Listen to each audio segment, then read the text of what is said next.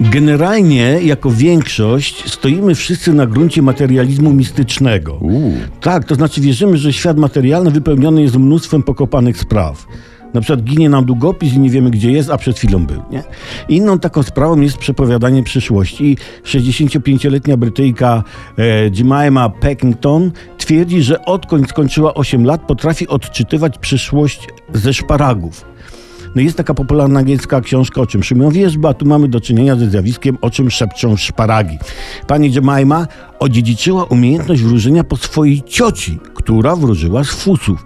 No, ktoś z rodziny pani Jemimy odziedziczy po niej pewnie umiejętność wróżenia na przykład z kalafiora z bułką tartą z buraków. No.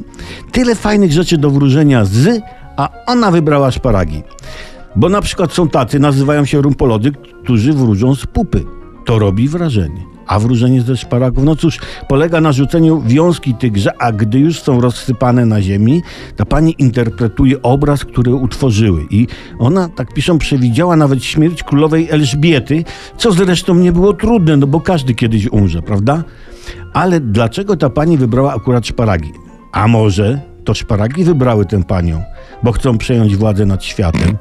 Może to szparagi powiedziały na przykład Putinowi, że wygra wojnę w trzy dni. Rzucił trzy szparagi i one się ułożyły w taki napis. Tak, warto wywołać wojnę. Cały świat będzie cię Władimir podziwiał. Koniec cytatu. Dlatego uważajcie wróżąc ze szparagów, bo to są złośliwe mędy i lubią robić ludziom podpuchę.